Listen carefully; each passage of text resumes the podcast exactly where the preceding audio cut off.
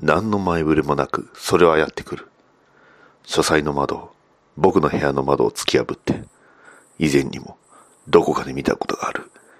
子供の頃だ。とても恐ろしかった。恐ろしかった。そうだ。父さん。僕は、コウモリになろ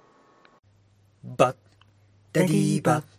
ダダダバッ、ダディーバッ、ダダダバッ、ダディーバッ、ダダダバッ、ダディーバッ、ダダダバッ、ダディーバッ、ダディーモービル放送局。はい、始まりました。バットダディモービル放送局第86回パーソナリティのバットダディです。この番組はアメコミを中心に僕の好きなものについて語るポッドキャストです。というわけで、非常に暑い日続いておりますね。はい。えー、まあこちらのね、配信日、えー、見ていただいたらわかる通り7月の中旬なんですが、えー、実は私の誕生日に、ね、えー、差し迫っておりまして、はい。ね、えー、まあ誕生日にこの作品ということで、まあ、まさにね、えー、まあ、とあるヒーローの生まれた物語をね、えー、今回話していきたいと思いますので、えー、よろしくお,、ねま、お願いします。えー、それでは始めましょう。バトダディモービル放送局第86回、バットマン、イヤーワン。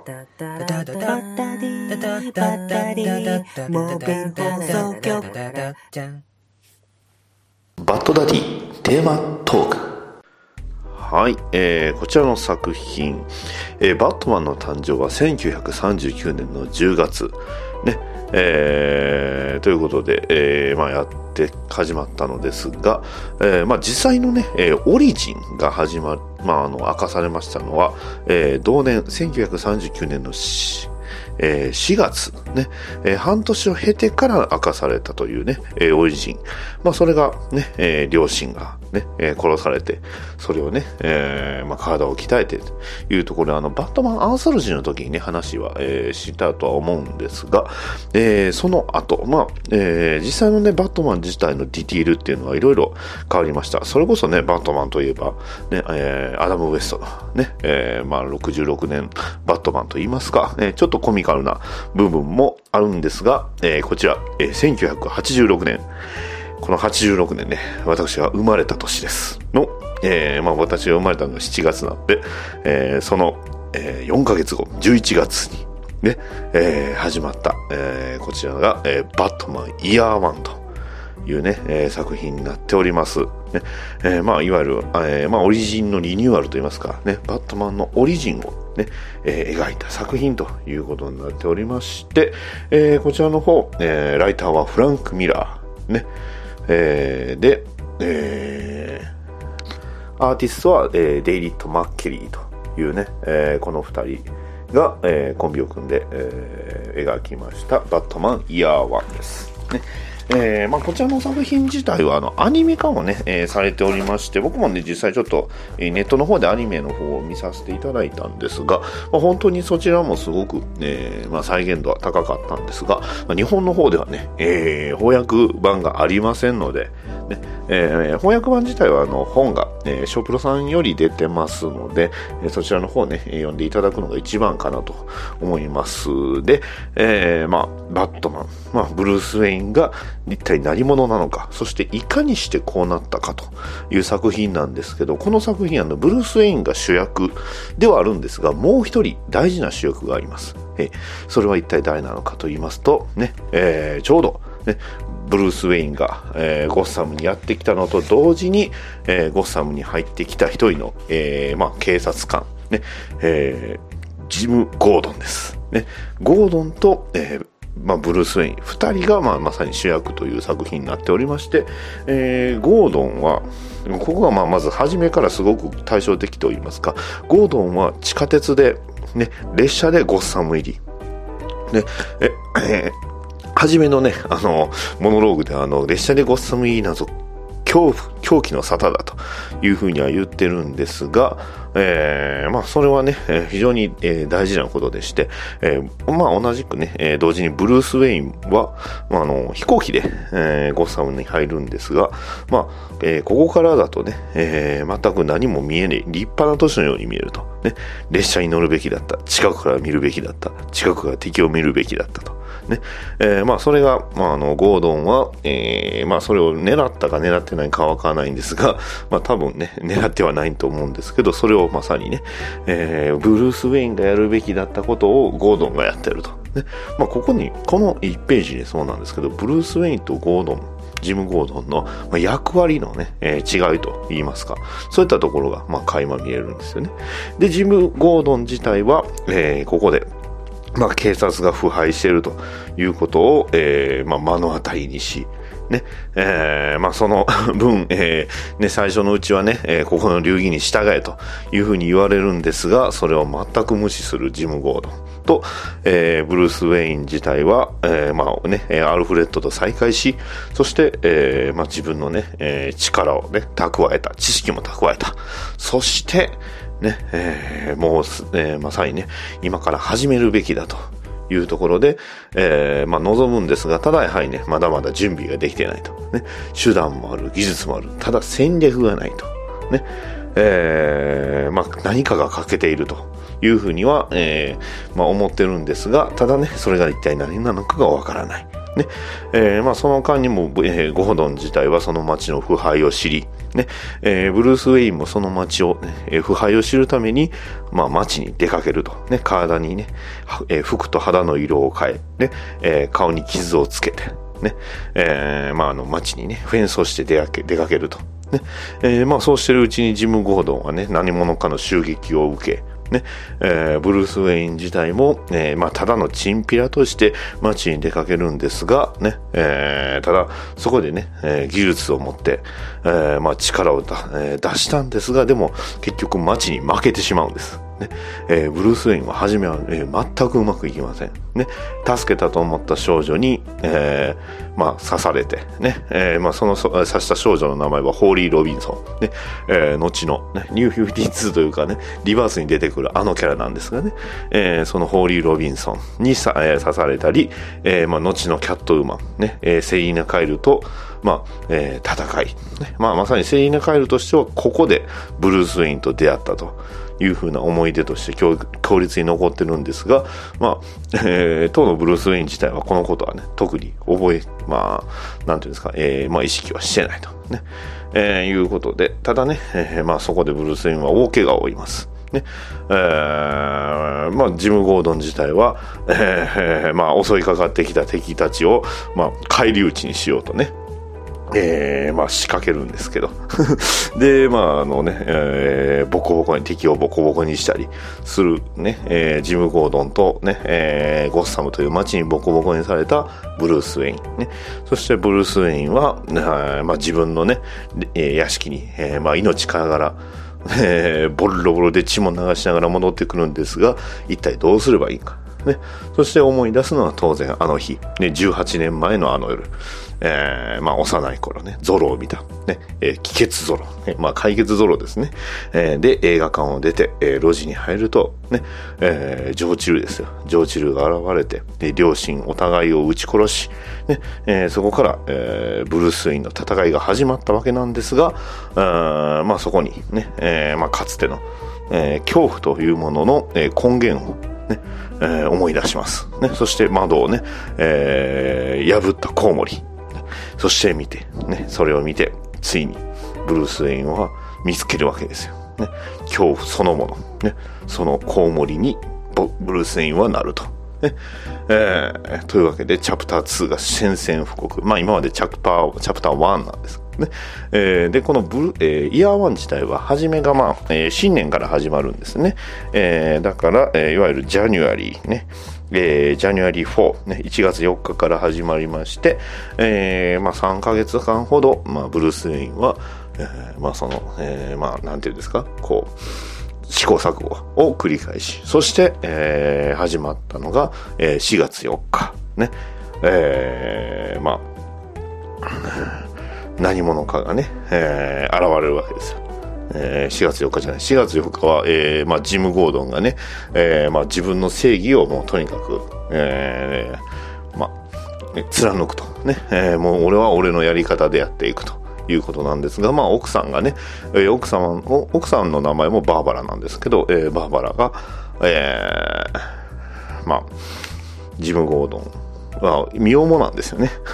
ね、えー、ただゴッサムは、まあ、全く子育てには向いてないと思うと。ねえー、そして4月9日の夜、ね、ついに、えー、現れた、ねえー、大きなコウモリが現れると、ね、いうことで、バットマンのデビューです。ねえー、ただ、まあ、うん、いきなりね、えー、バットマンも敵と、えー、強烈なね、まあ、なんていうんですか、こう、チンピラと戦うわけなんですが、まあ、あんまりうまくいかないですよね。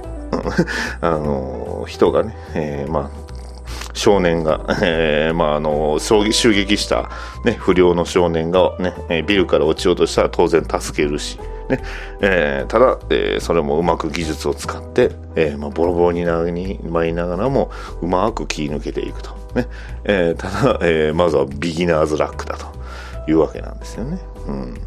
で、まあ、そんな、えー、バットマンも苦労しながら、ね、えー、さらにね、あのまあ、いわゆる、不良警察官もね、えー、倒しながら、えー、やっていくわけなんですが、えーまあ、そこにね、えー、街に、えー、はびこる、まあ、要は、えー、富裕層たちが、えーまあ、集まってパーティーするわけですよ。ね。えー、ゴッサムをどうしようかと言うてる中にね、えー、バットマンは侵入し、そして、えー、こういうわけです。紳士淑女の諸君、よくも食べたものだな。諸君が貪ったのはゴッサムの富、魂だ。その共演ももう終わる。たった今、この瞬間から、諸君に安住の地はない。っていうね。いうことで、えー、まあ、ついに、えー、バットマンの宣戦布告が始まるわけです。ね、当然警察はバットマンの敵として、えー、回り、え、まあ、バットマンをとにかく捕まえるようにと、ね、ジム・ゴードンにも、えー、その、えー、まあ、命が下るわけなんですが、一方、ジム・ゴードンは、えー、相方のね、えー、まあ、なんていうんですか、こう、女性警察官、刑事さんと一緒にちょっとね、いい感じになってるんですよね。えー、まあ、要は不倫っすよね。ね。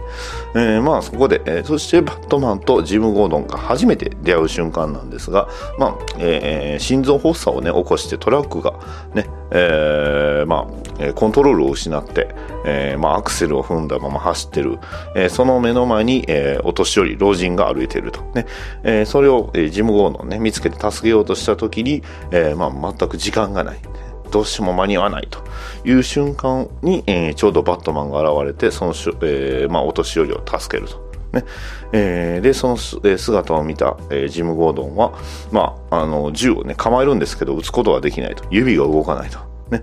えー、そしてバットマンを追いかける警察官。ね。えー、ただ、えー、は、ね、他の警察官は発砲するんですけど、まあ、要はその、ジム・ゴードンの、えー、上の本部長は、まあ、バットマンを殺せと、ね、え、まあ、脅しかけてくるわけですからね。さらにね、え、特殊チームというもので、え、バットマンを狙うと。ね、なんかあのスワットが現れてこうヒーローをね追い詰めていくっていうのはなんかあのウォッチメン思い出しましたけどね僕は。でまあそんなね、えー、大ピンチ。ねウォッチメンのロールシャッハはまあ逃げようとしましたけどまああのね、大失敗を、えー、こくわけなんですがバットマンは、えー、そんなねチームに対して、えー、とにかくありったけの武器や道具やね知識を使いね、えー、一人一人、えー、無力化しつつ、ね、えー、それでもね、えー、がん、えー、まあ最終的には最終手段をね、えー、つく、使うわけです。ね、えー、まあ、バットマンの最終手段とは、ね、えー、大量のコウモリを呼ぶっていうね、機械を使うんですよ。ね、まあ、バットストームですよ。ね、あの、どんなもんなのかっていうのを見て、えー、見たければね、あの、バットマン VS スーパーマンの、あの、冒頭、えー、4分ぐらいかな、3分かな、えー、冒頭3分見ていただいたらね、あの、シーンありますんで、ね、コウモリがたくさん。それをね、自分でこう使えるようにして、そしてにうまく逃げおせると。えー、で、まあ、ジム・ゴードン自体は、えー、まあ、不倫を続け、ね、えー そしてね、えー、他にもセリエナ・カイル自体は、まあ、要はそのコスチュームを着て、えー、まあ、キャットウーマンとして、えー、さらにね、活動すると。ね、まあ、バットマンを参考にしてじゃないですけどね。で、えー、まあ、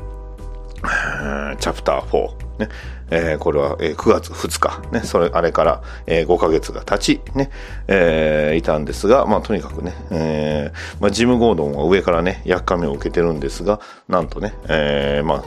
あ、愛好、相方の、えー、刑事さんとね、えー、キスしてしまうわけですよ。ね、不倫ですよね。ね、えー、で、一方、バットマンについては、まあ、相変わらずね、えー、どんどん街の、えー、アバルをね、えー、仕留めていくわけなんですが、えー、ジム・ゴードンは、まあ、ね、えー、不倫しているということを、まあ、ちらつかせてね、えー、上から命令をね、え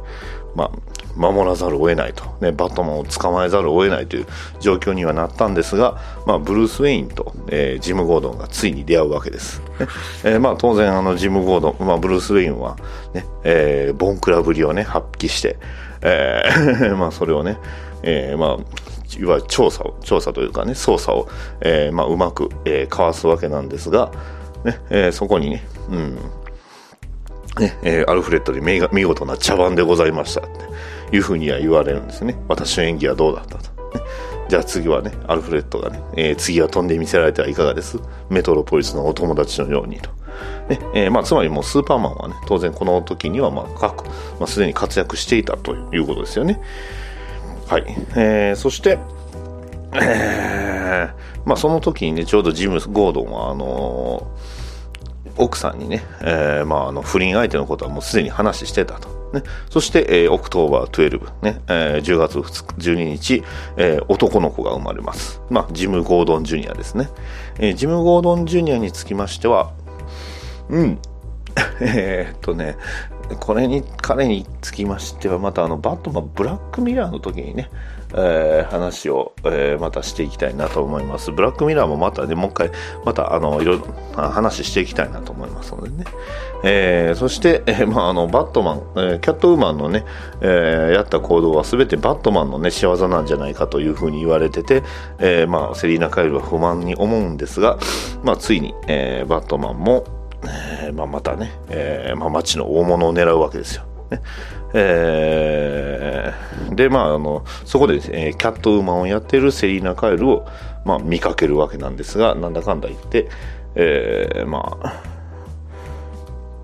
えー、助けるんですよね。手間取らせるなよっていうことで助けてしまうと。ね。えー、まあ、えー、そして、まあ、あの、やっぱりもうこれでね、街の、えー、まあ、なんていうんですか、こう、はびこるのはほとんどね、えー、だいぶ、えー、痛めつけたわけなんですが、えー、まあ、ゴードンのね、えー、息子がなんと、えー、誘拐されてしまいます。それもね、えー、警察官の息のかかった男に、ね、それを追いかける、えー、ゴードン、ね、えー、まあ、すれ違いにね、謎のバイクが、えー、現れるわけなんですが、えー、まあね、その、えー、バイクと、まあ自えーまあ、バイクか自転車に切り替えたんです、ね、自転車の謎の男、ね。えーまあ、その、えー、追いか車を追いかけるジム・ゴードンは、えーまあ、車を、ね、銃で撃って、えーまあ、タイガーを、ね、銃で撃ってた、まあ、あって止めるわけですよ。ね、えー、ただ、えー、子供がいないと。ね。えー、子供はどこ行ったっていうふうに走り去るんですが、まあ、あまあ、走り寄っていくんですが、まあ、その犯人がね、えー、赤ん坊を抱えてジム・ゴードンに襲いかかる。ねえー、そこでちょうどいいところに、えー、自転車の男がまあ近づいてくる。ねえー、で、えー、男とジム・ゴードンがね、揉み合ってる最中に赤ん坊がついにね、え橋の上から川に落ちる。ね、そしてその橋の上からね、もう一人の、えー、大きな大男がね、えー、赤ん坊を助けて飛び込むと。えー、そして川にね、えー、まあ、えー、落ちていって、えー、無事になったね、えー、無事に助け出した赤ん坊をジム・ゴードンに、え、渡すわけです、男が。ね。え、まあ、ジム・ゴードンもね、え、飛び込んだんで、えー、メガネを落としてると。ね、え、まあ、なんとか、え、まあ、助けたんですが、え、まあ、ジム・ゴードンはメガネがないと何も見えないと。ね、え、一体何者なのかというふうにその男から赤ちゃんを受け取ると。ね。えー、まあ、ブルース・ウェインなんですけどね。まあ、ブルース・ウェインが要はその素顔のまんま、えー、ジム・ゴードンを助けた。ねえー、そして、えー、ディセンバー3、ねえーまあ、あの警察のね、えーまあん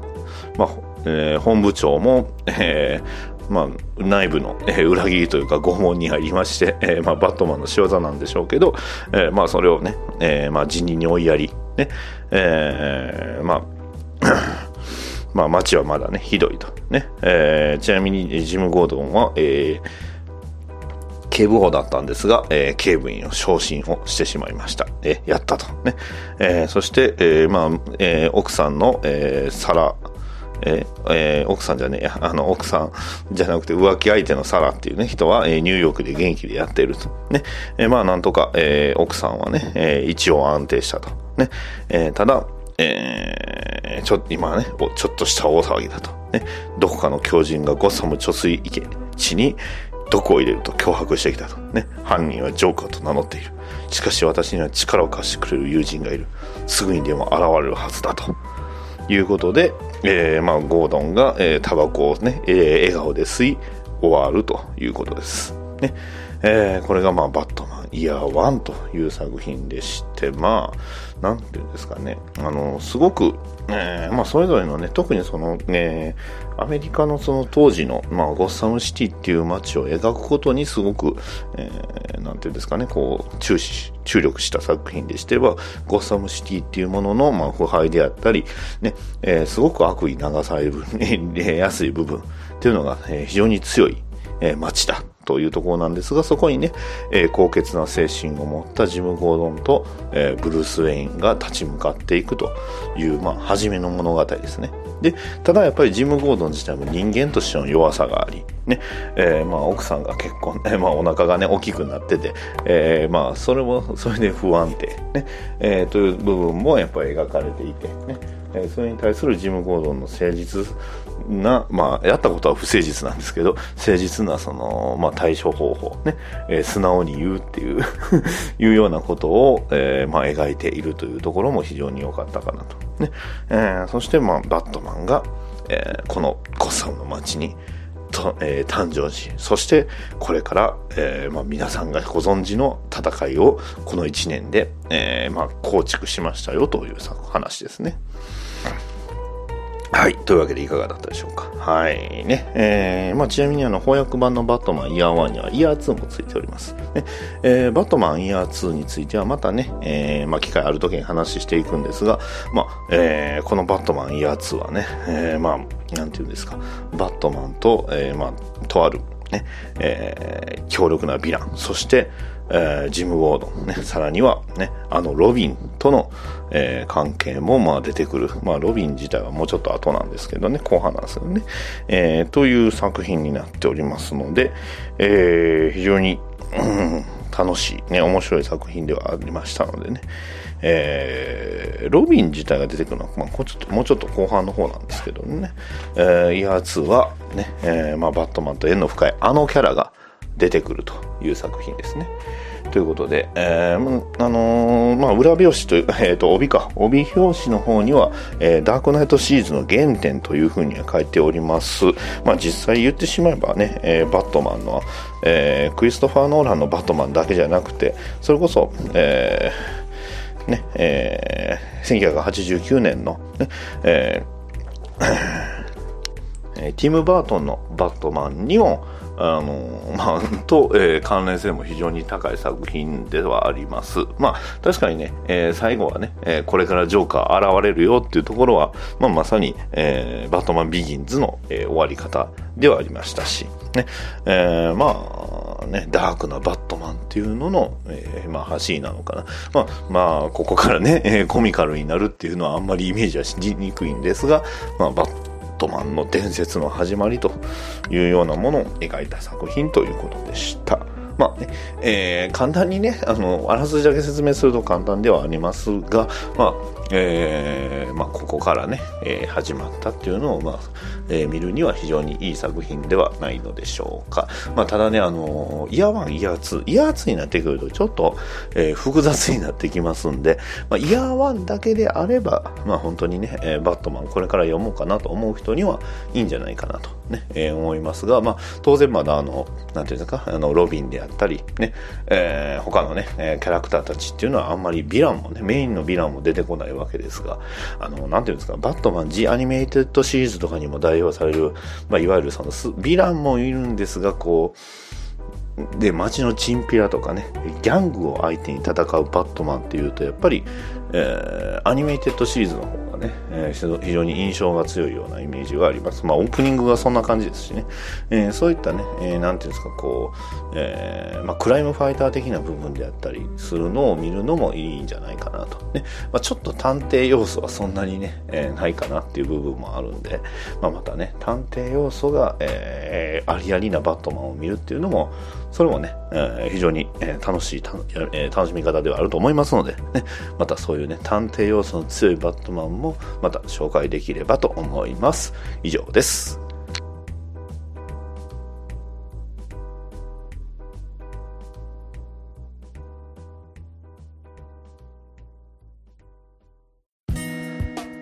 はい、バトダディモビル放送局86回いかがだったでしょうか。ね。えー、まあ、今回のね、86回。